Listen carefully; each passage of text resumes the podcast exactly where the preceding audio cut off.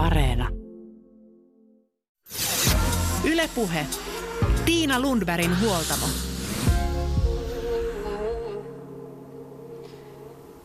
Viime päivien tapahtumat ovat tuoneet epävarmuuden elämään. Epävarmuus voi tuoda mukanaan huolta, ahdistusta, jopa pelkoa. Miten me tästä selviämme? Huolta voi olla terveydestä, taloudesta, läheisistä ihmisistä, lasten koulun käynnin järjestymisestä. Miten kohdata nämä epävarmuudet? Miten kohdata epävarmuus? Miten hallita pelkoja, huolta ja ahdistusta, ettei ne pääse kasvamaan liian suuriksi?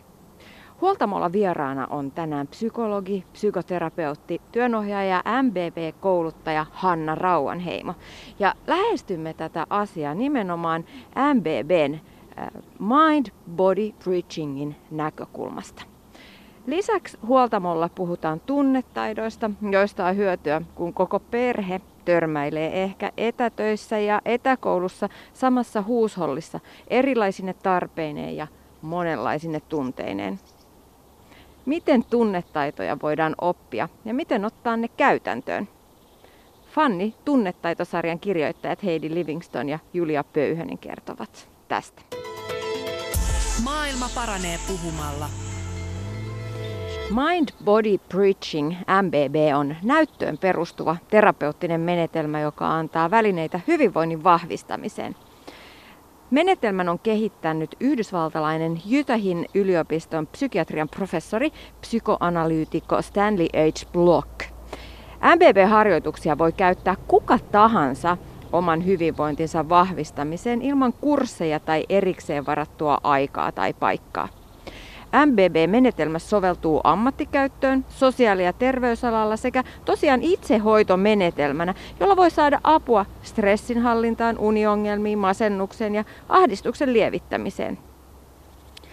MBB-harjoitusten avulla pyritään rentouttamaan mieli ja keho sekä lisäämään tietoisuutta omiin ajattelumalleihin. Psykologi ja psykoterapeutti Hanna Rauanheimo avaa nyt enemmän MBB-maailmaa ja samalla pohditaan myös sitä, että mitä ihmettä pitäisi ajatella, kun arki tuntuu kaoottiselta, rutiinit menevät uusiksi, olo on levoton ja keskittyminen töihin ja kaikkiin asioihin hankalaa tässä aivan poikkeuksellisessa tilanteessa. Yle puhe.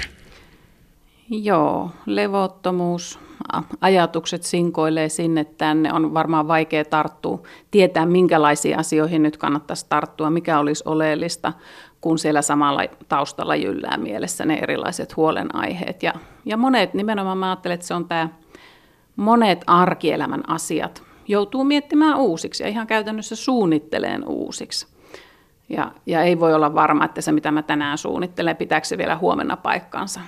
Eli mä että tämä kaikki on nyt varmaan sitä, mikä meitä itse asiassa kaikkia nyt haastaa. Et ihan saman huomasi tässä ihan viikonloppuna itsekin, kun piti miettiä tulevaa viikkoa ja että miten tätä nyt, miten asiakasvastaanotot järjestetään, tuleeko ihmiset, pitääkö olla etäyhteyksiä, sama koulutusten, työnohjausten suhteen, niin mä että tämä on nyt, tämä on kaikille meille suomalaisille nyt yhteisesti nyt uuden edessä ollaan ja, ja meidän täytyy vaan yhdessä kaikkien sitten yhdessä miettimällä, keskustelemalla vaihtoehtoja, pohtimalla löytää ne tavat, millä esimerkiksi nyt töitä tehdään ja miten niiden kotona olevien lasten kanssa toimitaan ja, ja niin edelleen.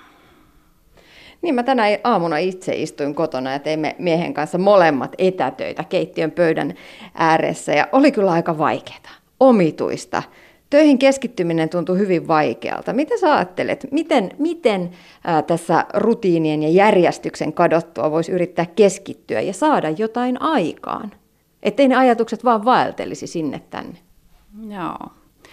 No, mä tietysti, koska mä nyt olen psykologia, psykoterapeutti ja opetan ihmisille, yritän ainakin opettaa myös näitä erilaisia pelkojen ja ahdistuksen hallinta- ja keinoja, miten niiden kanssa voisi tulla toimeen, niin mä tietysti yritän käyttää itsekin samoja keinoja. Että jos mä huomaan, että mun ajatukset vaeltelee, mä en pysty fokusoimaan nyt johonkin tiettyyn asiaan, niin mä tunnen, että oh, nyt vähän hengitys muuttuu tiiviimmäksi ja alkaa kropassa tuntua erilaisia jännityksiä, kireyksiä, niin mulle se on merkki siitä, että okei, nyt mä oon mun, menossa mun stressitilaan tai, tai olen jo siinä mun stressitilassa.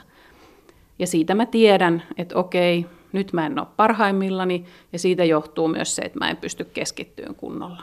Ja, ja silloin mä tein sen, sen mitä, mitä mä yritän niille asiakkaillekin opettaa, että no just siinä kohtaa ei kannata yrittää tehdä yrittää väkisin puskea, vaan ensin kannattaa tehdä jotain, mikä mua rauhoittaa, mikä auttaa mua laskemaan sitä stressitasoa ja niitä sinne tänne sinkoilevia ajatuksia.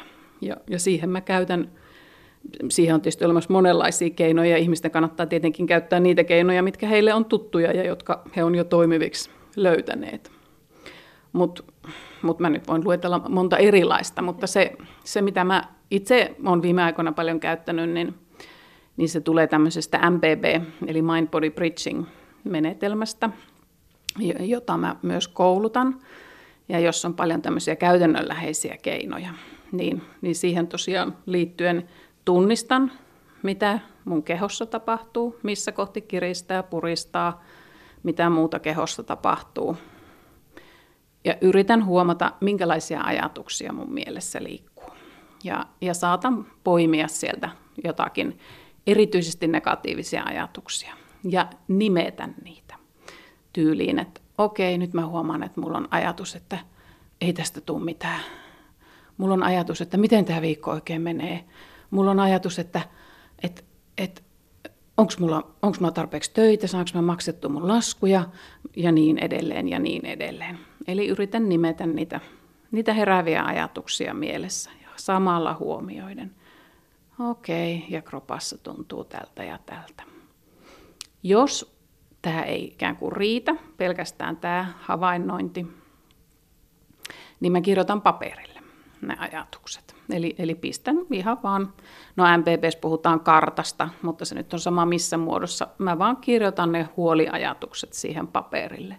Ja samalla huomaan sen havainnoin, mitä mun kropassa tapahtuu. Ja sitten tämä on mikä se tärkeä kohta, että, että lopuksi palaan aisteihin. Eli tarkoittaa ihan vaan käytännössä sitä, että mä kuuntelen, että no, mitäs taustaääniä täällä just nyt kuuluu.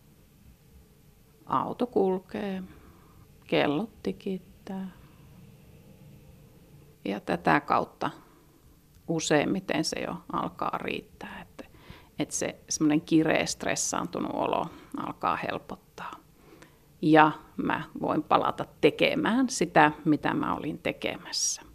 Toki tähän on sitten pidempiäkin keinoja, jos nämä ei riitä, mutta, mutta tämä on ikään kuin se ensiapu, mitä mä koitan tehdä. Keholliset keinot on usein myös tosi hyviä. Eli ihan, ihan mä ajattelen, että jos sulle on tuttua jostain joogasta tai taitsiista tai jostain muusta, sä voit tehdä jotain tämmöisiä aika hitaita harjoituksia mutta mut jotain sellaisia, missä, missä sä oikein niin hengityksen ikään kuin tahtiin tai kuunnellen hengitystä, otat sellaisia, miten mä nyt selittäisin sen sanallisesti, niin tämmöisiä vahvoja asentoja. Esimerkiksi seisot lattialla, niin että jalat on vähän harallaan ja, ja oikein oikaset hyvän ryhdin itsellesi ja, ja tunnet ne jalat siinä lattialla. Ja ja haet ikään kuin sitä voiman tunnetta kehosta. Ja siinä on myös se idea, että sä tuut pois sieltä päästä. Koska silloin kun meillä on niitä huoliajatuksia, stressiajatuksia, niin mehän ollaan päässämme. Ja siinä on vähän se sama idea kuin, että MBP-koulutuksessa mä joskus kuulun, että amerikkalaisten käyttävän tällaista ilmaisua kuin, että busy head can never settle down the busy head.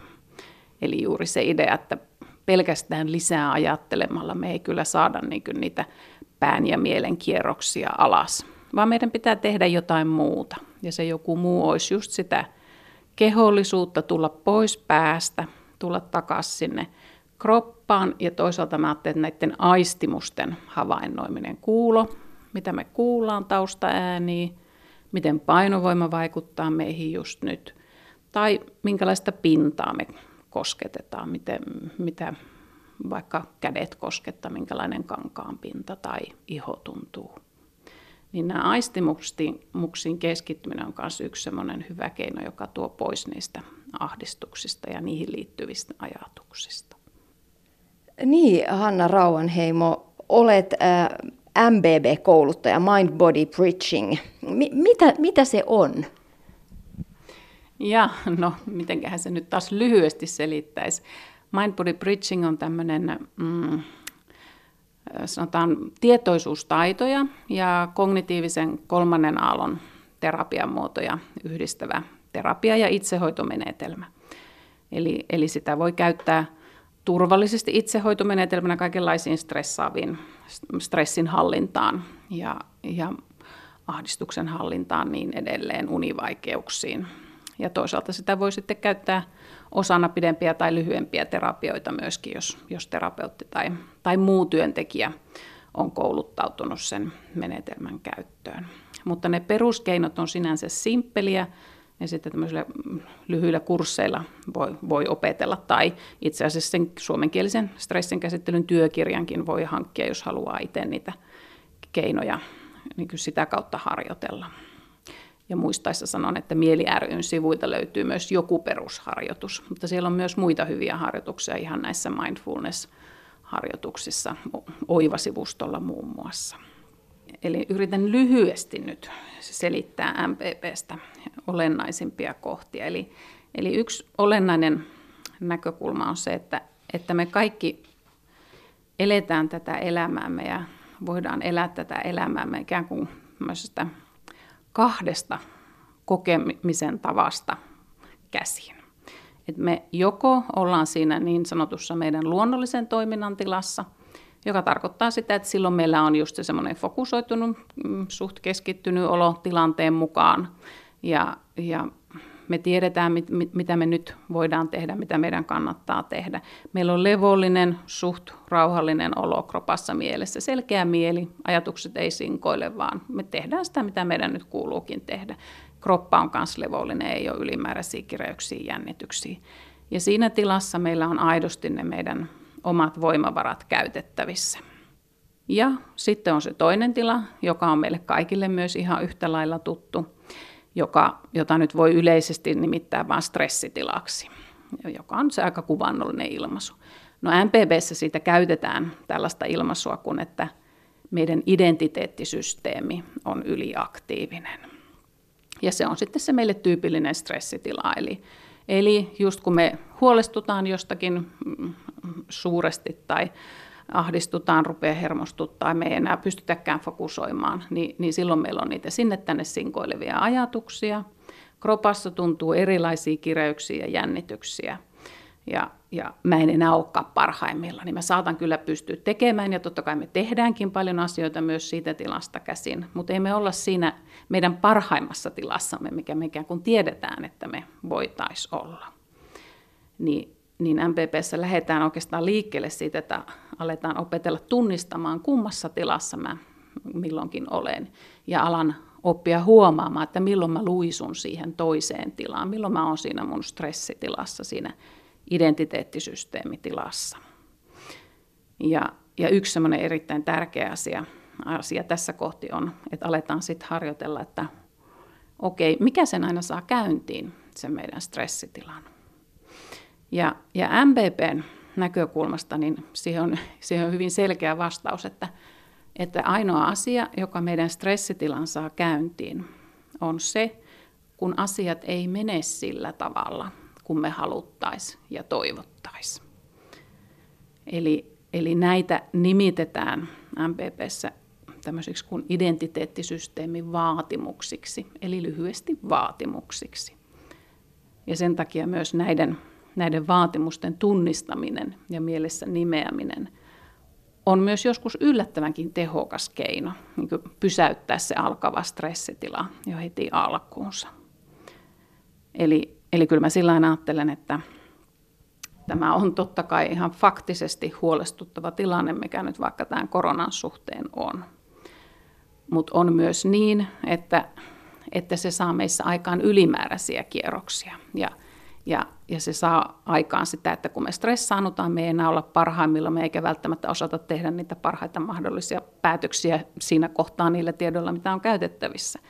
Niin tässäkin kohtaa mä että, että, että kaikille on hyötyä siitä, että mä voisin tunnistaa sitä, että nyt mulla on stressitila, okei, okay, ja koittaa omilla keinoillani laskea, jos haluaa käyttää näitä MPPn keinoja. Mä yrittäisin loogisesti myös tunnistaa, no mitä ne on ne mun toiveet, jotka tässä on rikkoutunut. Ja niitähän nyt on varmaan aika helppo itse kunkin löytää, että no mun olisi pitänyt saada nyt keskittyä ihan rauhassa töihin, niin lasten ei pitäisi joutua muuttaan jäämään pois harrastuksista tai jäämään pois koulusta. Ei olisi pitänyt tulla näin paljon kaikkea säätöä. Mun pitäisi saada olla turvassa mun läheisten, mahdollisesti sairaiden läheisten. Olisi tietenkin pitänyt saada olla turvassa. Totta kai me kaikki toivotaan, että, että ne on niin ihan luonnollisia toiveita pohjimmiltaan. Tietenkin me haluttaisiin, että asiat menis hyvin ja, ja ne menis sillä tavalla, kun me on ennakoitu. Mä että kaikilla meillä on ollut toiveita siitä miten, ja ajatuksia siitä, miten nyt vaikka nämä tulevat viikot ja tämä kevät menisi. Meillä on erilaisia suunnitelmia, ajatuksia, varattuja työduuneja ja niin edelleen. Ja, ja nyt niissä osittain joidenkin kohdalla aika radikaalistikin tapahtuu muutoksia niin, niin ilman muuta tämä niin myös käynnistää sen meidän identiteettisysteemin. Mutta se, että, että meidän ei silti tarvitse ikään kuin me ei olla pakotettuja toimimaan sitä identiteettisysteemistä käsin, kun me saadaan niin sanotusti hiljennettyä sitä näitä keinoja käyttämällä. Eli tunnistamalla kroppareaktioita, nyt ollaan menossa stressitilaan, mikä on taustalla oleva vaatimus. Ja sen lisäksi siellä tulee negatiivisia ajatuksia, kun asiat ei ole mennyt niin kuin mä toivoisin. Herää niitä negatiivisia ajatuksia, no niin, voi ei, nyt kaikki menee pieleen. Mä en selviäkään tulevasta keväästä ja, ja meidän rahat ei riitä ja niin edelleen. Ja vaikka ne niin kuin tavallaan ajatellen voi ajatella, että ne on tosiasioita, mutta eihän ne just tässä hetkessä ole tosiasioita.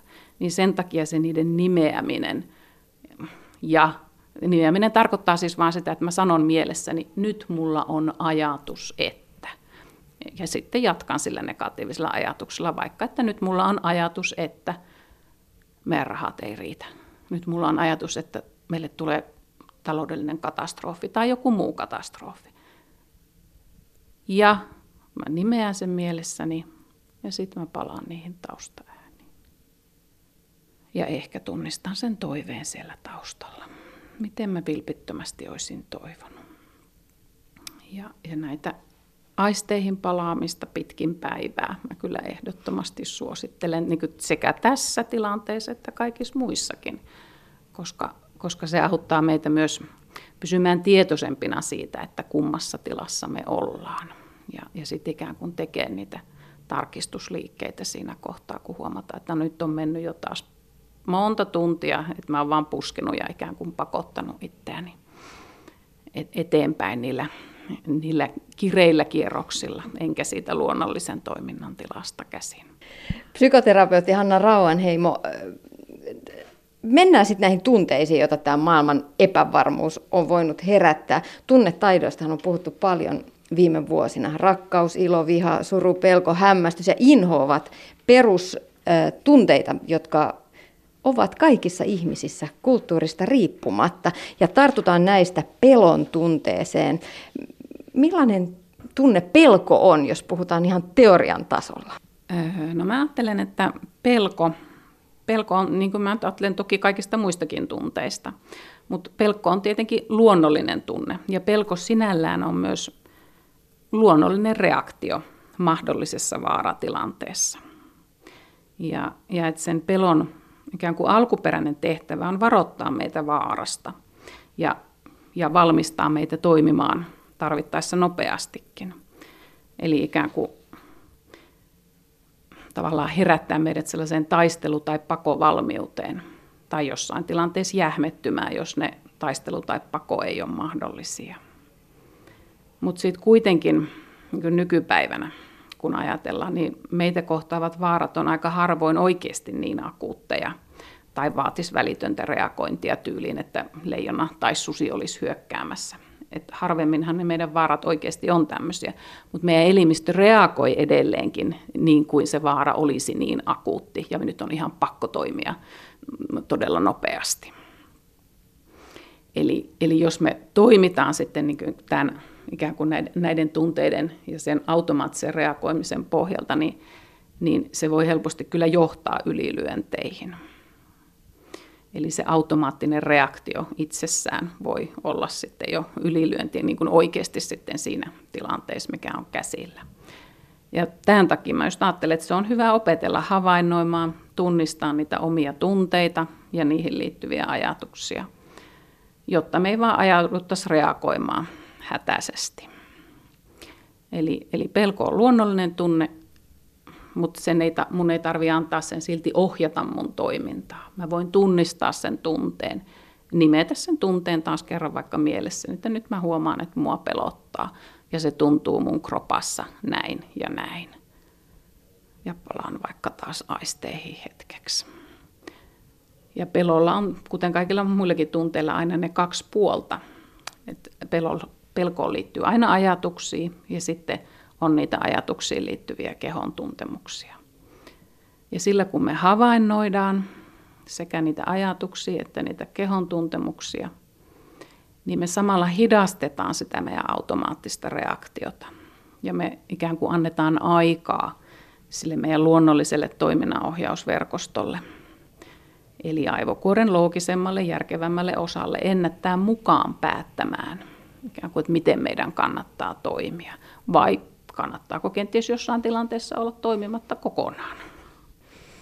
Monessa yhteydessä viime aikoina, viime vuosina on puhuttu siitä oman mielen voimasta, että erilaisilla ajatusmalleilla voi päästä eteenpäin haasteellisissa elämäntilanteissa. Omaa mieltä voi esimerkiksi jumpata vaikka lievässä masennuksessa ja sen avulla voi, omien ajatusmallien avulla voidaan pohtia vaikkapa yksinäisyyttä ja, ja päästä siitä yli. Miten stressiä voisi yrittää lievittää oman mielen voimalla? Uh, niin, no tämä oli taas tämä, että busy head can never settle down the busy head. eli, eli pelkästään ajattelemalla mä, mä en niin kuin kauheasti yrittäisi, koska se saattaa olla, että se johtaa vaan niin kuin erinäköisiin niin sanottuihin korjausliikkeisiin, jotka voi sitten taas toisaalta ylläpitää sitä sitä stressin tasoa. Eli, eli sen takia mä ajattelen kaikki nämä aisteihin palaamiset, erilaiset keholliset harjoitukset, jotka tuo meitä niin sanotusti pois päästä.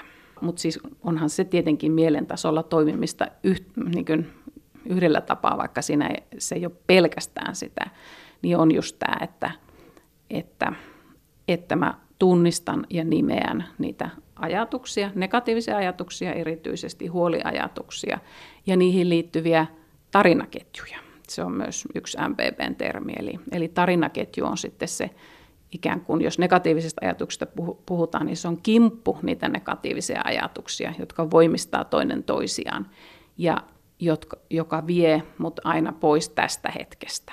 Eli, eli se vie joko menneeseen, voi tulla mieleen aikaisempia tapauksia, joissa mä en ole silloinkaan onnistunut tai silloinkin meni pieleen tai mitä hyvänsä, mutta se voi hakea joskus voimansa hyvinkin kaukaa menneisyydestä.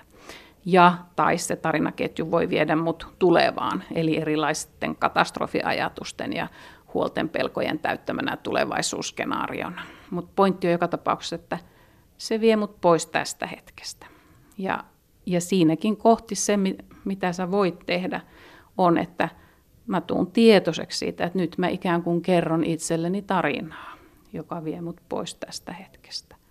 Mä tuun tietoiseksi siitä ja samaan aikaan mä voin vaikka antaa sen pyöriä. Antaa sitten, okei, okay, tässä se pyörii. Ja samaan aikaan mä alan tietoisesti kuuntelemaan niitä taustaääniä. Mitä täällä just nyt kuuluu? ja kello tikittää täälläkin. Mm. Epävarmuus ja pelot voi aiheuttaa stressiä. Asiat eivät ole omissa käsissä. Terveydelliset ja taloudelliset asiat aiheuttaa huolta. Tuntuu, että elämää ei voi yhtään suunnitella eteenpäin. Se voi olla joillekin ihmisille tosi ahdistavaa. Mitä ajatella, mitä toimia, kun ei olekaan jotenkin se kontrolli kontrolli omasta elämästä häviää. En tiedä, mitä ensi viikolla tapahtuu. Saati sitten kesälomalla.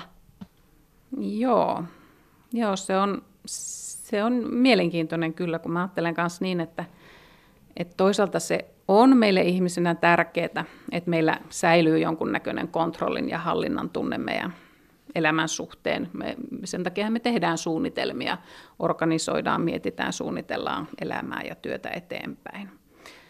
Ja, ja sitten mä toisaalta ajattelen, että tämmöisenä vähän niin kuin poikkeusaikoina, kun, kun asiat muuttuukin, kun ne ei mene sillä tavalla, kun me on suunniteltu ja toivottu, niin se tavallaan paljastaa jossain mielessä vähän niin kuin tämmöisen, se ainakin osittain on harhaa ylipäänsä se meidän ajatus siitä, että me kontrolloitaisiin kauheasti meidän elämää ja kaikki asiat olisi meidän hallussa.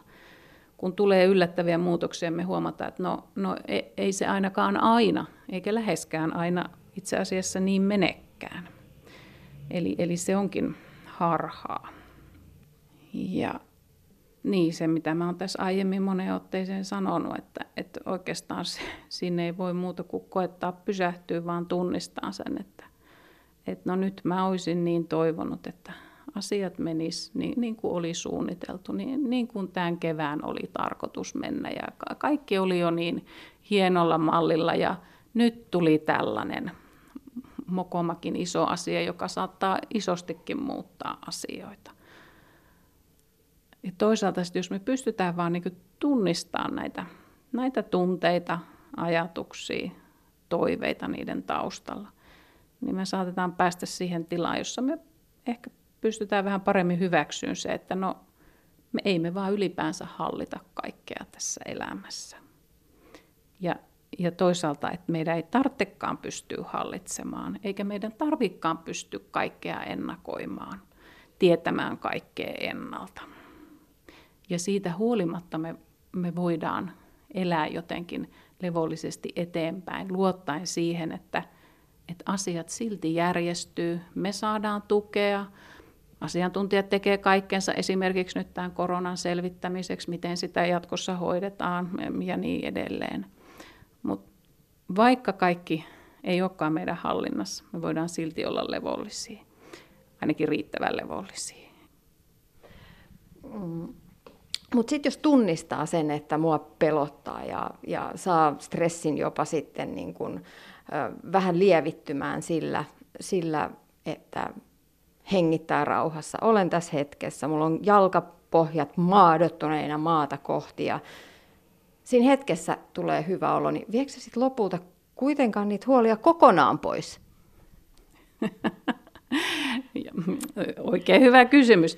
Joo, hu- huolet eivät kokonaan mene pois, mutta, mutta ehkä oleellisempaa kuin se, että oi tässä olisi niin hyvä tämä vertaus, että mä en pysty näyttämään sitä tässä radiossa enkä sanallisesti, mutta se pointti on se, että että olenko minä ikään kuin, täyttävätkö ne huolet minut kokonaan? Olenko minä samaistunut niihin huoliini niin, että minä olen suunnilleen sama yhtä kuin ne minun huoleni ja ne, niihin liittyvät ajatukset ja tunteet. Jos mä uudestaan ja uudestaan käyttämällä näitä keinoja, mä, mä saan maadotuttua, palattua aisteihin, niin saan sitä identiteettisysteemiä levollisemmaksi, niin – MPP-vertauksena puhutaan näin, että, että minusta itsestäni ikään kuin tulee se isompi astia, jossa on ikään kuin enemmän tyhjää tilaa, jossa siis ne huolet, ikään kuin ne on samankokoiset kuin ennenkin, mutta kun minä olen siinä niin sanotussa isomman astian tilassa, niin minulla on huomattavasti paljon enemmän voimavaroja tulla toimeen niiden huolten ja stressin aiheiden kanssa ja, ja löytää keinoja, tapoja myös, myös ratkaista, päästä eteenpäin, pyytää apua niin edelleen. Eli, eli siinä mielessä se kyllä joka tapauksessa kannattaa, vaikka ei ne huolet oikein, eihän ne oikeasti tietenkään mihinkään poistu, mutta, mutta se meidän suhtautuminen niihin huoliin muuttuu riippuen siitä, mistä tilasta käsimme niitä kohdataan. Eli kohti isomman astian tilaa. Kyllä, näin voisi sanoa. Ylepuhe. Tiina Lundbergin huoltamo. Näin totesi Hanna Rauanheimo. Ja vaikka nyt etäkoulussa olevat lapset täyttävät kodit ja keittiön pöydät hautautuvat kirjapinojen alle, niin aina on mahdollisuus vetäytyä hetkeksi tänne ulos raittiiseen ulkoilmaan. Hengitä syvään. Ota vahva haara-asento. Paina jalkapohjat tiukasti maahan. hengitä syvään. Tee syvä kyykky, koukista polvista ja aktivoi vahvat isot reisi- ja pakaralihakset. Nouse hitaasti ylös ja pyöräytä vielä kädet ympäri. Toista sama pari kertaa. Hengitä syvään. Kuuntele luonnon ääniä. Ja sitten takaisin oppimateriaalien äärelle. Seuraavaksi huoltamolla puhutaan tunnetaidoista psykologien Julia Pöyhösen ja Heidi Livingstonin kanssa. He ovat vanhemmuuteen, perheelämään ja lapsen kehitykseen erikoistuneita psykologeja ja ovat kirjoittaneet Fanni tunnetaitosarjan tueksi lapsen tunnekasvatukseen. Lähdetään heidän kanssaan perusteista liikkeelle. Mitä ovat tunnetaidot ja miten ne voidaan ottaa käytäntöön? Laita nyt se puhelin pois. Joo, joo, ihan just tää vielä, tää vielä. Tää on just loppu. Yle Puhe. No tunnetaitoja voi ajatella semmoisina uh, semmosina taitoina, että pystyy hallitsemaan ja käsittelemään omia tunteitaan. Et tunteet on hirveän voimakkaita fyysisiä kokemuksia, mitkä niinku ohjaa tosi vahvasti ihmisen toimintaa. Ja kun on harjoitellut tunnetaitoja, niin pystyy tavallaan itse kuuntelemaan niitä tunteita ja, ja päättämään, niin kuin, että mitä mä haluan seuraavaksi tehdä sen sijaan, että ajautuisi tavallaan niiden tunteiden valtaan. Siitä hyvä esimerkki on, että jos vaikka on vihanen, niin ettei tule niin kuin vaikka huutaneeksi toiselle tai, tai jos jännittää, niin ei lähde karkuun, vaan pysyy tilanteessa. Nämä on sellaisia esimerkkejä, että missä niin kuin tunnetaitoja jokainen käyttää niin kuin päivittäin. Heidi. Joo, ja me jotenkin ajatellaan tunnetaitoja tämmöisen tunnekäsittelymallin avulla. Eli siinä ensimmäinen vaihe on se, että sallitaan se tunne. että pienen lapsen kohdalla, että vanhempi sallii sen tunteen ja vähän vanhemman lapsen kohdalla, että hän sallii sen itselleen ja aikuisilla myös. Ja sitten lähdetään tunnistamaan ja nimeämään sitä tunnetta.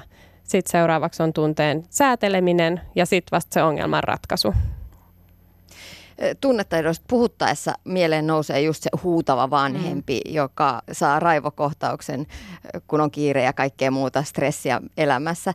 Mitä muita tapoja ihmisillä on säädellä sit vähän huonosti niitä omia tunteitaan? Et jos ei huuda, mä tarkoitan sitä, että jos ei huuda, niin onko silloin tunnetaidot kunnossa? Julia Pöyhönen. No ehkä toinen ääriesimerkki kuin se tavalla, että antautuu, tai että se tunne hallitsee niin, että toimii semmoisella tavalla, mitä ei haluaisi, niin kuin just tuo huutaminen, niin toinen ehkä ääripää on se, että yrittää niin kuin torjua sen tunteen kokonaan että yrittää tukahduttaa tai torjua ja siihen on varmaan jokaisella monia, monia omanlaisia keinoja, mutta sekin on niin kuin huono sen ihmisen hyvinvoinnin kannalta, koska sit se tunne kertoo aina jostain tarpeesta, mikä ihmisellä on. Ja jos tunteen tukahduttaa, myös se tarve niin kuin tukahtuu. Ja jos semmoinen tilanne jatkuu pitkään, niin ihminen ei voi hyvin. Me ajatellaan näin, että, että ihmiselle on hyötyä siitä, että hän oppii niin kuin ilmaisemaan ja kokemaan kaikkia tunteita, mutta semmoisella niin kuin ikään kuin sopivalla voimakkuudella. No jos mennään vähän yksitellen näihin eri tunnetaitoihin, niin tunteen tunnistaminen on ensimmäinen listassamme. Mitä se mm. tarkoittaa? Se oikeastaan se salliminen on ehkä se niin. Niin kuin mm. jopa ehkä tärkein vaihe, se ihan ykkönen, että, että jos miettii nyt vaikka vaikka tota, no just sitä niin kuin omalla kohdallaan jokainen aikuinen voi ajatella, että, että kaikki tunteet on hyväksytty, että ei tarvitse hävetä sitä, jos jossain kohtaa niin kuin tuntee vaikka kateellisuutta tai itkettää tai jännittää, että ne on kaikki niin kuin ihan normaaleja tunteita, ja niin täytyy niin kuin antaa olla ja niin kuin niitä kuunnella, mutta myös niin kuin suhteessa lapseen, että jos, kun lapsillahan herää tosi voimakkaasti tunteita ja aika herkästikin, ja vanhemman voi olla niin kuin vaikea ymmärtää sitä syytä, mistä se tosi voimakas tunne herää, että just esimerkiksi, että niin kuin aamupuuro pitää syödä oranssista kulhosta eikä, eikä sinisestä, niin se voi olla niin kuin lapselle raivon paikka, niin jotenkin se, että, että sallii sen tunteen, että vanhempana ei tarvitse ymmärtää sitä, että no ei se mulle olisi mikään ongelma, että kummasta kulhosta, että sitä syytä ei tarvitse tavallaan ymmärtää, mutta ymmärtää sitä tunnetta, että pystyy jotenkin muistella sitä, että mäkin olen joskus ollut tämmöisen raivon vallassa ja kuinka hirveä tunne se on, kun ei hallitse yhtään itseään. Ja jotenkin jos, jos pystyy niin kuin si- siihen pääsemään, että mä ymmärrän tota tunnetta, niin, niin se on se niin kuin tavallaan sallimisen ydin niin kuin vanhemman näkökulmasta. Ja sitten taas tunnistaminen, niin jos miettii lasta, niin tunteet on, ne on semmoisia niin kuin, tuntuu, just me puhutaan tunnemöykyistä, eli ne on tämmöisiä niin kuin hallitsemattomia ja tuntuu niin kuin semmoiselta ikävältä, mutta lapsi ei osaa niin kuin eritellä sitä, että nyt mä oon surullinen tai nyt mä oon vihanen, vaan siihen hän tarvii harjoitusta. Et siihen on, niin kuin, se on hyvä vanhemman pitää mielessä, koska niin kuin, vanhempana ehkä on, se on jotenkin selkeää, että kyllä niin kuin erottaa vaikka surun ja vihan toisistaan, mutta ihan jos miettii vaikka vauvaa, niin, niin tämmöistä niin erottelu ei vielä ole, että se niin kuin pikkuhiljaa sit siinä kehittyy. Ja siitä on se hyöty, että kun tunnistaa, että mikä tunne on mikäkin, niin silloin ää, sitä pystyy myös säätelemään ja se auttaa ymmärtämään itseään sitä kautta kehittää itse tuntemusta ja itse tuntua. Sä sanoit äsken, Julia, isommista lapsista, että isommille lapsille heidän pitäisi ikään kuin oppia itse sallimaan itselleen se tunne. Mm, Sitten kun mennään tuommoiseen isompaan lapseen, jos sieltä rupeaa tulee niin ovien paiskomista ja raivokohtausta päälle, niin useinhan vanhempana tulee sanottua, että, että nyt loppuu toi huono käytös, että mm. ihan oikeasti hillitse itsesi. Miten ihan oikeasti tässä tilanteessa pitäisi toimia?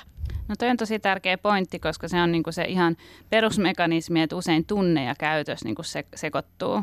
Eli kun jos jotenkin miettii, kun äsken oli puhetta, että siellä on ihan pohjalla se tarve, eli vaikka jos nyt ajattelisi teini-ikäistä, niin tarve tulla kuulluksi esimerkiksi. Sitten tulee se tunne, että hän kokee, että hän ei tule kuulluksi, niin se tunne, mikä syntyy, niin on viha. Ja sitten se käytös, mikä näkyy ulospäin, on se, että hän huutaa ja paiskoo ovia. Niin tavallaan, että jos niin kuin vanhempi reagoi vaan tähän käytökseen, niin sekä toi tunne että tarve jää kuulematta.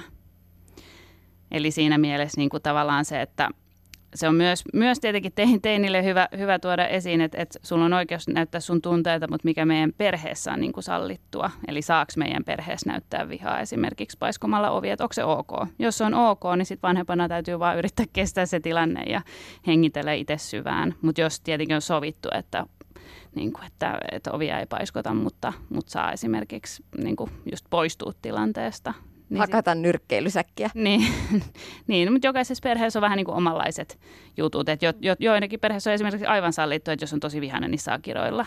Ja sitten taas toisessa perheessä se ei ole sallittua ja sitten siitä niin kuin tulee, tulee sanomista ja, ja riitaa. Ja toi onkin hyvä niin kuin miettiä jokaisessa perheessä, että usein jo semmoiset niin kuin vähintään tai viimeistään neljävuotiaat lapset kyllä tietää tosi hyvin sen, että mitä vihasena ei saa tehdä, mutta sitten se, että osaisi luetella, että mitä saa tehdä, niin se ei olekaan niin helppo kysymys, että se on niin kuin vanhemmalla hyvä käydä myös semmoista keskustelua. Niin, että saa olla vihanen, mutta miten silloin sitten käyttäytyy. Mm. Toinen jos lähdetään tunnetaitoja erottelemaan ja jaottelemaan, niin tunne, tunnesanojen osaaminen on yksi tunnetaito. Mm. Se on ehkä semmoinen, minkä vanhemmat usein niin kuin ei tule tajunneeksi sitä, että kyllähän niin sitä luontevasti opettaa heti pienelle lapselle vaikka eläimiä ja mitä eläimet sanoo ja näin, mutta kuinka moni silleen tietoisesti käy läpi tunteita. Aika harva myös siitä syystä, että vaikka just lastenkirjallisuus ei yleensä niin kuin, niin kuin hirveästi erittele tunteita, tai se on ehkä uudempi juttu, että erittelee. Niin, mutta ihan niin kuin lapsenhan täytyy tietää niitä sanoja, iloinen, surullinen, vihainen, jotta hän voisi niitä käyttää. Niin se on niin kuin se tosi tärkeä. Mm. Ja silloin kun vanhempi käyttää niitä lapsen kanssa, että nyt mä huomaan, että sä näytät vihaselta tai sä taisit tulla tosi iloiseksi tosta, niin silloin lapsi myös oppii ymmärtämään sitä, että okei, kun mulla on tämä olo sisällä, niin tämä tarkoittaa sitä, että mä oon vihanen tai mä oon iloinen. Mm. Ja tavallaan se, että vanhempi sanottaa sitä tuolla tavalla, niin kuin just, että no, mä näen, että sä oot vihanen, kun sisko otti tuon sun lelun, niin se tavallaan tuo myös sitä normalisointia, että, että se on aikuisenkin mielestä normaali tilanne, että tämmöinen – tunne syntyy, kun on tämmöinen tilanne. Että se, se tavallaan myös hälventää sitä semmoista häpeätä, mikä saattaa liittyä niin kuin lapsella niihin omiin tunteisiin. No tämä tunteiden sanottaminen on noussut er, e, esiin. Tämän päivän vanhemmat on varmasti törmänneet termiin ainakin jossain päin. Mä oon myös monta kertaa täällä huoltamolla selvitellyt sitä, että mm. miten se käytännössä tehdään. Et kun siinä tulee aikuisena vähän sellainen hölmöolo, mm. kun toi toteaa jatkuvasti sellaiseen rauhalliseen sävyyn, että sinä olet nyt vihainen, sinua ärsyttää, sinä olet surullinen – Mun oma aika kiivasluontoinen tyttöni huusi mulle taannoin tällaisen ovien paiskomisen jälkeen, kun meni hänen luokseen ja totesin ymmärtävästi, että olet tosi vihainen. Niin hän huusi takaisin, että niin olen ja miksi sun pitää sitä toistella. Mm. Mihin viedä se tunteiden sanottaminen sen jälkeen, kun on sanonut sille lapselle, että olet tosi vihainen tai surullinen tai iloinen? Niin, no tuossa ehkä niin kuin, jos, jos se viha on siellä ihan niin kuin jotenkin ääri päässä, että lapsi ei jotenkin itse siinä enää niin kuin hallitse käytöstään ja tunne on tosi voimakas, niin siinä ehkä niin kuin voikin olla hiljaa, Et koska usein mitä tahansa sanoo, niin se provosoi lasta ja ei auta lasta rauhoittumaan. Mutta tota, ylipäätään sen sanottamisen jälkeen sit seuraava vaihe olisi se sääteleminen. Ja lapsen kohdalla se vanhemmalla on tosi iso rooli siinä, tai aikuisella ylipäätään, että puhutaan tämmöisestä aputunnesäätelijästä. Että silloin kun lapsi ei vielä itse osaa itsenäisesti säädellä tunteita eikä ole kehittynyt semmoisia keinoja, että mikä, mikä just mulle toimii, niin silloin aikuinen tavalla ottaa sen säätelytaakan kantaakseen. Eli on lähellä, lohduttaa ja niin kuin rauhoittelee lasta sitä kautta. Ja, ja tota, niin kuin yrittää löytää semmoisia keinoja, mitkä, mitkä toimii just sille lapselle. Nehän ei niin välttämättä aina samat vaikka perheenkään kaikille lapsille. Mm, niin jotenkin mä ajattelen, että, että kaikki vanhemmuuskeinot, mitä, mitä vanhempi niin kuin kokeilee innokkaasti uusia, niin, niin on hyvä niin kuin muistaa, että, että ne saa tehdä semmoisella tavalla, mikä tuntuu itselle luontevalta. Eli jos se tuntuu itsestä jotenkin tosi teennäiseltä tai oudolta, niin voi olla, että lapsi kokee sen niin. Että toki niin kuin, kun jotain uutta harjoittelee, niin joutuu vähän mennä niin kuin epämukavuusalueen ulkopuolelle. Mutta et, et esimerkiksi sun esimerkiksi, että jos sulla on semmoinen olo, niin kuin, että on itsestään selvää, että mun teini on vihainen ja hän itsekin tietää sen, niin ehkä siinä kohtaa niin kuin, sitä ei tarvitse sanottaa. Mutta sitten taas niin kuin, mitä pienempi lapsi on kyse, niin hän ei välttämättä todellakaan tiedä, miltä hänestä tuntuu, niin se on niin kuin oikeasti avuksi. Ja se on myös niin kuin sillä tavalla, että, että mitä, etenkin mitä pienemmässä lapsesta on kyse, niin he yrittää sillä omalla käytöksellä, joka saattaa olla niin kuin huonoa käytöstä, usein onkin, kun on voimakas tunne, niin he, he, he niin kuin tavallaan hakee sitä, että huomaa mut, kuule mun tunne. Niin jos vanhempi sen sijaan, että hän puuttuu just siihen, että lapsi vaikka heittelee leluja, niin sanoo, että ei vitsi, onko sä vihanen? Tai suutuiko Tai että mä ymmärrän, että sä oot tosi vihanen, kun tässä kävi näin, että mäkin olisin niin se rauhoittaa lasta yleensä tosi paljon, että kun he huomaa, että he, heidät niin huomataan ja se tunne huomataan. Et, et, et siinä mielessä niin, niin se sanottaminen on, on tärkeää, mutta just ehkä toi, mitä Heidi sanoi, niin, niin ehkä se kannattaa tehdä siinä kohtaa, kun lapsi on jo vähän rauhoittunut. Ja toinen pointti ehkä tunne sanottamiseen liittyen on se, että, että kannattaa käyttää aina semmoista arvailumuotoa, koska se voi tuntua lapsesta niin kuin mitä töivältä, jos ikään kuin vanhempi kokee, että hän tietää, miltä susta tuntuu. Että vaikka niin kuin ikään kuin tietääkin varmaan aika monessa tilanteessa vanhempi hyvin, miltä lapsesta tuntuu, niin vähän niin kuin arvailee, että tuntuuko susta täältä tai tämä näyttää siltä, että sua voisi tai mua voisi ärsyttää tämmöinen niin sitten lapsi saa kuitenkin sen tilaisuuden tavallaan kertoa, että mikä se on. Ja joskushan se on niin, että vaikka näyttää vihaselta, niin voi ollakin peloissaan tai voi olla surullinen esimerkiksi, että viha yleensä kätkee alleen monia tunteita. Niin, ja siellä tunteen takana on aina joku tarve. Mm. Se pitäisi ymmärtää. Millaisia tarpeita sitten voi vaikka vihaisen tunteen takana olla? Mm. Tai yrittää ymmärtää. Se riittää niin. vanhempana, niin. yrittää ymmärtää. No ehkä ihmisellä on niinku, tavallaan kaikilla on samat tarpeet, mitkä niinku aina eri aikoina nousee. Et sitten on tietenkin nämä ihan tällaiset niinku eloon jäämiseen liittyvät tarpeet, niinku uni ja, ja nälkä ja niinku tämmöiset. Mutta, mutta sitten semmoisia aika yleisiä tarpeita, niin kuin mitä lapsellakin on, niin jotenkin tarve semmoiseen tunneyhteyteen aikuisen kanssa, tarve rakkauteen, tarve tulla hyväksytyksi ja kuulluksi – Mm. Siis tämmöinen turvallisuuden tarve on yksi semmoinen, mikä lapsilla usein aktivoituu, jos tapahtuu vaikka jotain. Lapsi vaikka kaatuu ja säikähtää ja rupeaa itkemään, että vaikka ei välttämättä sattuisi, mutta niin kuin jos säikähtää, niin se tarve turvallisuuteen siinä aktivoituu. Mm, niin se syli on tärkeä sitten mm. vanhemman semmoinen keino huom- tai niin kuin kohdata se tarve. Että se voi tyydyttää hyvin nopeasti se tarve ja lapsi on valmis kohta leikkimään uudestaan. Tavallaan, että jos se jää kokonaan huomaamatta, niin se voi jäädä tavallaan niin kuin jäytämään sinne mm taustalle. Niin eli aika tällainen tyypillinen äh, tilanne perheelämässä on se, että aika monet vanhemmat kuvaavat tätä, että aina kun puhun puhelimessa, niin lapset rupeaa käyttäytymään mm. huonosti. Mikä olikaan lapsen tarve tässä tilanteessa, kun ne rupeaa heittelemään toisiaan sohvatyynyillä? Mm. Tule nähdyksi. Mm. Niin. niin, helpostihan siinä niin kuin jotenkin puuttuu siihen käytökseen heti, että mm. nyt niin kuin, että kieltää sen, että lopettakaa. Mutta että jos pystyi, pystyisikin siinä niin kuin jotenkin pysähtyä sen tunteen ja tarpeen äärelle, mm. niin se voisi mennä paremmin se tilanne. Niin. Ja mulla on jotenkin se kokemus, että vanhemmat niin kuin tosi usein vähän niin kuin, äh, niin kuin mitätöi tavallaan sitä omaa arvoa lapsen silmissä. Että jotenkin se, heidän on vaikea niin kuin muistaa sitä, että lapsi ihan oikeasti kaipaa tosi paljon sitä tunneyhteyttä ja sitä niin kuin, jotenkin sitä vanhemman niin kuin rakkautta, että se on tosi tärkeää. Että just tuommoisessa tilanteessa, että, että sehän tuntuu hassulta, että sä oot siinä samassa huoneessa, mitään ei tapahdu, kaikki on rauhallista, niin miten voi olla, että lapsella aktivoituu semmoinen hätä, että sä et olekaan saatavilla.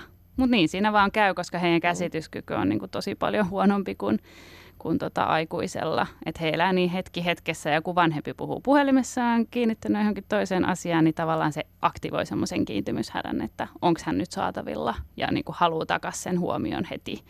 Mutta sitäkin pystyy tietenkin harjoitella, että pystyy, pystyy niin kuin pitämään sitä turvallisuuden tunnetta yllä. Mm. Niin, tarkoitus ei ole... tekee jotain. Niin. niin, tarkoitus ei ole toki sanoa, että ei voi ikinä enää puhua puhelimessa, kun lapsi on siinä, vaan niin kun lapsi kyllä kestää sen, kun, kun vanhempi on siinä jotenkin niin kuin sitten vaikka sen puhelun jälkeen saatavilla. Ja, mm. ja useinhan just, että vanhempi tavallaan tietää, että okei, nyt mun lapselle käy niin, että hänellä herää tämä niin tunne ja tarve, niin sen voi vaikka just huomioida ennen sitä puhelua, että hei, nyt mä puhun puhelu, nyt mulle tulee puhelu, mä puhun tässä, mä oon tässä näin vieressä ja, ja sä voit jatkaa tuota leikkiä ja kohta jatketaan yhdessä.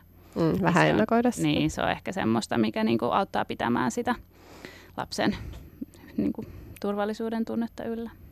Mutta tässä on kyllä vinha perä äh, liittyen moniin tämän hetken perheiden äh, kriisitilanteisiin ja ongelmiin, nimittäin nämä älykännykät, koska ne tosiaankin vie vanhemman huomioon aika helposti pois siltä lapselta. Ja silloinhan lapselle tulee just tämä teidän kuvaama hätä siitä, että mm. ei se olekaan saatavilla. Ja sitten rupeaa tapahtuu näitä ja sitten vanhempaa ärsyttää, kun on just se sometus mm. siinä menossa. Mm. Ja se tilanne voi siitä sitten eskaloitua mm. aika, aika hurjaksikin. Mm. Niin, niin. Ja myös toisinpäin mä ajattelen, että kun perheessä on teinejä, niin hehän on koko ajan niin kuin sen kontaktin ulkopuolella tai suuren osan päivästä. Että sehän voi olla vanhemmalle myös aktivoida sen saman hädän, että niin kuin ei ole yhteyttä mun lapseen. Ja se, siksi vanhempi alkaa ehkä niin kuin käyttäytyy omastakin mielessä välillä hassulla tavalla, hakea huomiota teiniltä. Että se voi toimia myös näin päin. Mm. Ja tärkeintä siinä jotenkin olla niin kuin tietoinen tästä kuviosta, että miten tämä menee just niistä lapsen tarpeista ja tunteista. Ja omista tarpeista mm, tunteista. Kyllä, ehdottomasti mm. näin myös. Nimenomaan aikuinen voi toimia lapselle peilinä ja aputunnesäätelijänä ja hyvä aikuinen toimiikin. Mutta jos aikuisella on itsellään vaikeuksia omien tunteiden käsittelyssä, niin miten se vaikuttaa lapseen? Niin, no jotenkin tärkeä asia ehkä pitää mielessä on se, että, että tunteet tarttuu ja silloin kun lapsella on joku voimakas tunne päällä, niin, niin se tarttuu myös aikuiseen ja se on niin kuin ihan siis se ei tee vanhemmasta huonoa vanhempaa, vaan se tekee vanhemmasta ihmisen ja niin kuin inhimillisen, että, että näin käy. Et sen takia on tärkeää jotenkin löytää niitä semmoisia omia keinoja niin kuin pysyä rauhallisena ja toisaalta silloin, kun, kun vanhempi oppii – että miten opettaa lapselle tunnetaitoja, niin se usein lisää myös varmuutta siitä, että mä tiedän, miten toimia mun lapsen kanssa, koska voimakkaat tunteet aiheuttaa myös helposti semmoista neuvottomuutta ja keinottomuutta, että mitä, mitä mun oikein tässä pitäisi tehdä ja tämmöistä hätää ja niin kuin sitä kautta myös semmoista voimakasta tunnetta. Miten aikuisen ongelmat omien tunteiden käsittelyssä näkyy? Voi sanoa, että ne ne vanhemmat, jotka on nyt vanhempia tai, tai, tai on vähän vanhempia vanhempia, niin, niin heidän lapsuudessa ei ole käsitelty tunnetaitoja. Et se voi olla joko niin, että et, et on tottunut niinku niitä piilottelemaan tai sitten on kokenut omat tunteet jotenkin vähän niinku hankaliksi, siis just voimakkaat tunteet. Sitten on kehitellyt vähän jotain omia keinoja niiden kanssa pärjäillä. Mutta yleensä just se, että he, mitä heidän sanoi, että, että kun tunteet tarttuu niin voimakkaasti, niin vanhemmuushan herättää ihan hirveän voimakkaita tunteita just sen sen takia, että, että lapsella on päivän aikana niin kuin satoja tilanteita, missä saattaa olla voimakas tunne. Ja kun vanhempi on siinä koko ajan mukana säätelemässä ja, ja ikään kuin ne tunteet tarttuu, niin, niin kyllähän siinä sitten niin kuin näkyy myös se, että onko itse niin kuin omaksunut tunnesäätelykeinoja vai ei. Että se voi olla sitä, että, että tulee niin kuin ihan kummallisia fiiliksiä vanhemmalle ja niin kuin semmoista nollasta sataan raivoa, että ei niin kuin, et itse huomaa, että mistä tämä oikein tuli, että ei tämä tilanne selitä tätä, että miksi mä ihan yhtäkkiä napsahdin, mutta ne on yleensä merkkejä niin kuin siitä, että, että on vähän sellaista niin kuin, ää, pidempään kestänyttä niin kuin tunteiden tukahduttamista tai että ei ole niin kuin saanut niille omille tarpeille tyydytystä. Että se on tavallaan se sama mekanismi tietenkin, mikä lapsilla on. Että jos, ei, jos ei omat tarpeet tyydyty, niin on tosi vaikea tyydyttää lapsen tarpeita. Niin ja puhutaan tästä tunteiden tunnistamisesta ja nimeämisestä, mutta on hyvä pitää mielessä, että se on monelle aikuisellekin aika vaikeaa tunnistaa omia tunteita ja jotenkin eritellä niitä. Mutta voi, voikin ajatella näin, että tämmöinen niin tunnetaitojen oppiminen on semmoinen niin perheen yhteinen projekti, että se on ihan ok, että, että harjoittelee aikuisiälläkin tunnetaitoja, että se ei ole semmoinen taito, minkä niin kuin kerran oppii ja sitten sen osaa aina, koska niin kuin tilanteet vaihtelee ja tarvitaan uudenlaisia tapoja.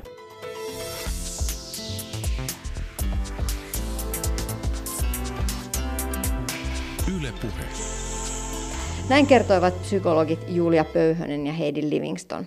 Tämä ohjelma löytyy kokonaisuudessaan Yle Areenasta. Tässä kuultiin vain pieni pätkä haastattelusta. Jatketaan vielä psykoterapeutti, psykologi Hanna Rauanheimon kanssa. Mm, yksi tunne, joka tänä keväänä tulee myös vahvasti esiin, on pettymys. Ja erityisesti lasten kanssa tähän pääsee helposti käsin. Nyt peruuntuu kivoja juttuja, lomamatkoja, joita on odotettu, ja lapsi totta kai purkaa pettymyksen useimmiten vanhempiinsa. miten pettymyksiin voi suhtautua? Miten niihin pitäisi suhtautua? Nehän ovat osa elämää, mutta... Aivan. Pettymykset ovat osa elämää, kyllä. Ja, ja tätä läksyähän mä ajattelen, että me kaikki saadaan opetella tässä pitkin elämää ja lapset tietysti on sitä myös vasta harjoittelemassa. Ja, ja he myös antaa sen tunteen kyllä näkyä, ei ole mitään välttämättä yritystäkään kauheasti peitellä. Eli, eli jos nyt lapsia ajatellaan, niin, niin ei kai siihen nyt ole muuta oikotietä kuin, kuin jotenkin hyväksyä se tunne. Sitähän voi yhdessä vaikka nimi, nimittää, siis pukea sanoiksi sitä tunnetta, että niin mä tiedän, sua harmittaa nyt ihan vietävästi. Ja muakin harmittaa, että mäkin olisin niin kauheasti halunnut päästä sinne reissuun. Eli sanottaa jotenkin luontevasti siinä tilanteessa yhdessä lapsen kanssa. Eli sillä tavalla ottaa se tunne vastaan, eli, eli ei tietenkään niin torpaten tai yrittäen saman tien kääntää ikään kuin aihetta johonkin muuhun. Ottaa tunne vastaan, jos toista raivostuttaa, itkettää mitä tahansa, hyväksyä se semmoisena kuin se on. Ja, ja sitten kun se tunne on tullut riittävästi vastautettu, niin kylläpä se lapsikin siitä yleensä rauhoittuu ja se alkaa mennä mittasuhteisiinsa. Ja ehkä aletaan yhdessä löytää jotain, jotain muita asioita, että no mitä me sitten kenties sen sijaan voidaan tehdä. Ja ihan sama mä ajattelen, että se on meillä aikuisillakin, että ja tässä on taas tämä MPP-näkökulma, että pysyykö se pettymys ikään kuin luonnollisena pettymyksenä vai kaappaako se identiteetti sen, mm, jolloin se muuttuu tämmöiseksi, niin kuin, mä en tiedä mikä se suomeksi olisi, englanniksi se sana on, musta tulee devastated, eli, eli se niin kuin, suorastaan raunioittaa, mutta mut se menee aivan kohtuuttomiin mittasuhteisiin se mun pettymys josta mä jo silloin tiedän, että okei, nyt mentiin stressitilan identiteettisysteemin puolelle. Nyt on aika tunnistaa vaan, nimetä taas, mikä se siellä taustalla oleva toive oli. No mä olisin vaan niin hirveästi halunnut päästä sinne. Ja toivoisin, että maailma olisi, ei olisi epäreilu, vaan oikeudenmukainen. Ja mä, mä saisin ne asiat ja mun perhe saisi ne asiat, mitä, mitä me toivottaisiin. Ja palaan aisteihin. Okei. Okay realiteetti on nyt tämä. Nyt vetäydytään perheen kanssa kotioloihin, niin, niin tänä keväänä on syytä tehdä.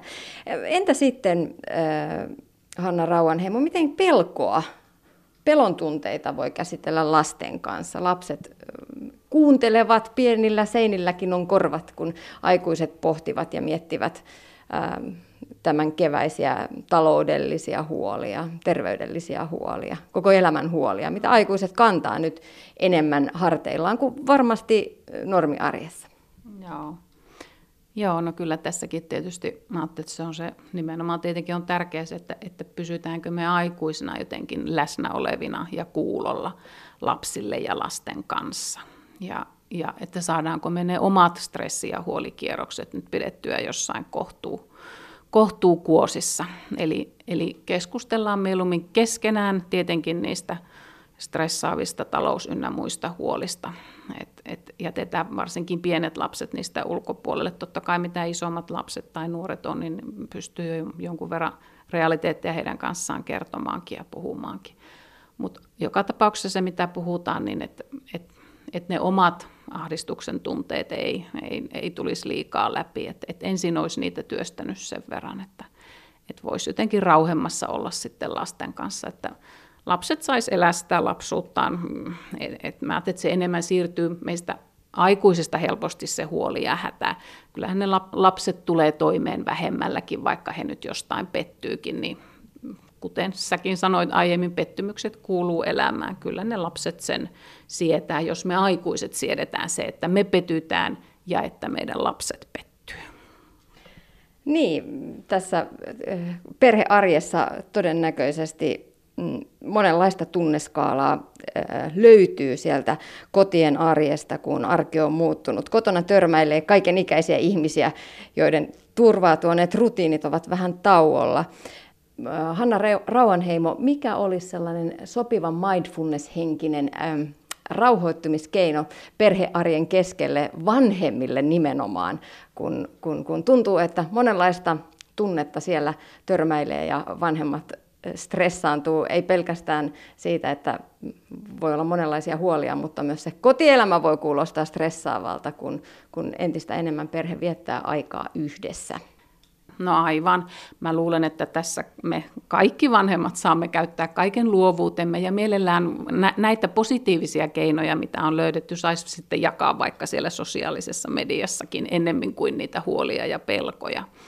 Mutta mut mä ajattelen, että kaikki ihan pienetkin asiat, ja mitä pienemmistä lapsista on kyse, niin sitä intensiivisempää se tietysti se läsnäolo on, on niiden lasten kanssa, jolloin sä et, välttämättä voi mennä tekemään mitään pitkää harjoitusta, jos olet yksin lasten kanssa siinä kohtaa. Mutta, mutta sitten se, että vaikka nyt vaan vähän tietoisemmin hengitän vähän syvempään muutaman kerran, ja, ja voihan niihin asioihin ottaa ne lapsetkin joskus mukaan, että kuunnellaanko nyt yhdessä vaikka hetken tuolta ulkoa kantautuvaa linnunlaulua tai, tai, tai, tai katsotaan nyt rauhassa jotain kaunista maisemaa tai, tai sitä lastenkirjaa, niin että mä jotenkin tietoisesti tulen läsnä olevaksi siihen, mitä ikinä kulloinkin olenkin tekemässä.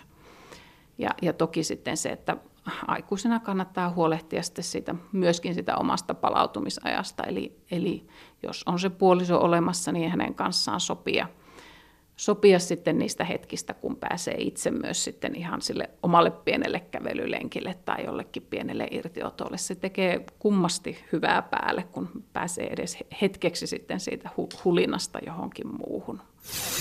Ylepuhe. Tiina Lundbergin huoltamo.